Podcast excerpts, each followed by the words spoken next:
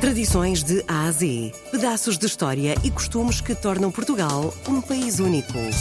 De segunda a sexta, vamos celebrar a memória, a cultura e as tradições tão nossas. Tradições de A a Z, na RDP Internacional, com Salomé Andrade. Rezam as lendas que, algures em 1830, havia na Praça da Figueira uma senhora chamada Dona Carlota, que fazia bonecas de pano e passava o pano em bonecas adoentadas. Nesta altura, as bonecas eram o verdadeiro tesouro da criançada e por isso a Dona Carlota não tinha mãos a medir com tanto arranjo. Hoje vamos conhecer o Hospital das Bonecas, que comemora este ano 191 anos de existência. Manuela Cotileiro vai-nos recordar como é que tudo aconteceu. Tradições de Ásia. O hospital começou há muitos anos, mais exatamente há 191, aqui exatamente no sítio onde nos encontramos agora, neste pequeno vão de escada da Praça da Figueira.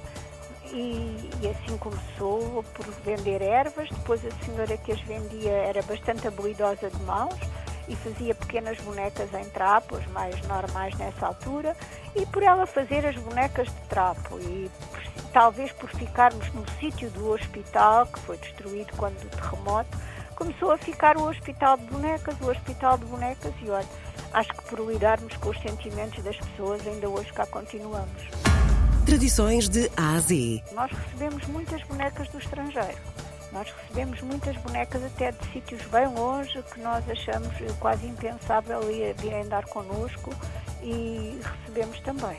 Até agora, nestes tempos de pandemia, a única coisa que nós temos tido é trabalho precisamente das bonecas e trabalho que tem vindo de vários lados. Tradições de A a Z. Nós temos a colaboração de umas amigas nossas que trabalham connosco há muitos anos, restauradoras, conservadoras, e que fazem os trabalhos mais complicados, os restauros das porcelanas, das imagens, que é uma coisa que também nós fazemos.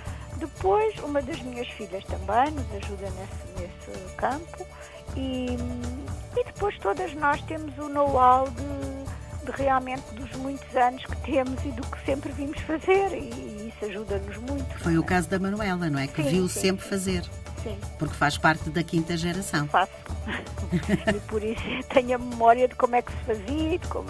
Mas é, é mais um trabalho de imaginação, sabe? Porque também nunca há duas coisas exatamente iguais. E, e, é sempre um desafio. É o que é divertido para mim neste tipo de trabalho, é que nós nunca sabemos como é que vamos fazer a boneca a seguir, porque elas também não se partem, não, não têm a mesma, exatamente a mesma doença. Tradições de A a Z. Porque antigamente os materiais eram, de certo modo, mais ecológicos, mais nobres, era a madeira, eram os aproveitamentos, porque as bonecas foram sempre um aproveitamento do, dos materiais que existiam mais à mão, não é? Uh, no tempo da guerra era muito frequente, apareceram os bonecos de papelão, que eram feitos com o cartão amassado, e hoje é mais difícil substituir, por exemplo, peças em plástico ou em vinil do que é restaurar uma peça de papier-mâché ou de madeira. Essas nós conseguimos, ou de porcelana mesmo, essas nós conseguimos sempre restaurar. Tradições de Ásia. Ela chega e nós começamos por dizer que aquilo é um nós somos um bocadinho parecido com o que se, parecidos com o que se passa no, no hospital a sério. Uh, só que somos a brincar.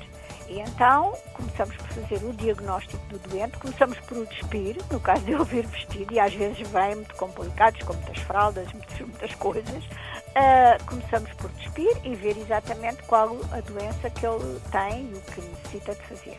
Depois fazemos uma ficha à qual é atribuído o número de cama, e fazemos o orçamento, claro, do, do, trabalho. Nunca fazemos nada sem dar orçamentos. Depois, se as pessoas aceitarem, têm que sinalizar esse trabalho e é-lhes dada uma data provável de alta do doente.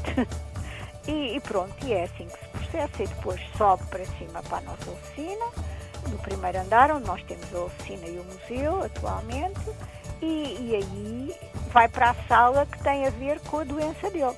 Nós temos várias salas, temos os politraumatizados, temos cirurgia plástica, temos, temos a, a, costura também, só, porque muitas vezes vêm só para fazer roupas ou para copiar as roupas antigas, é outra coisa que nós também fazemos. Depois depende um bocadinho da doença, tal qual como nós quando vamos para o hospital.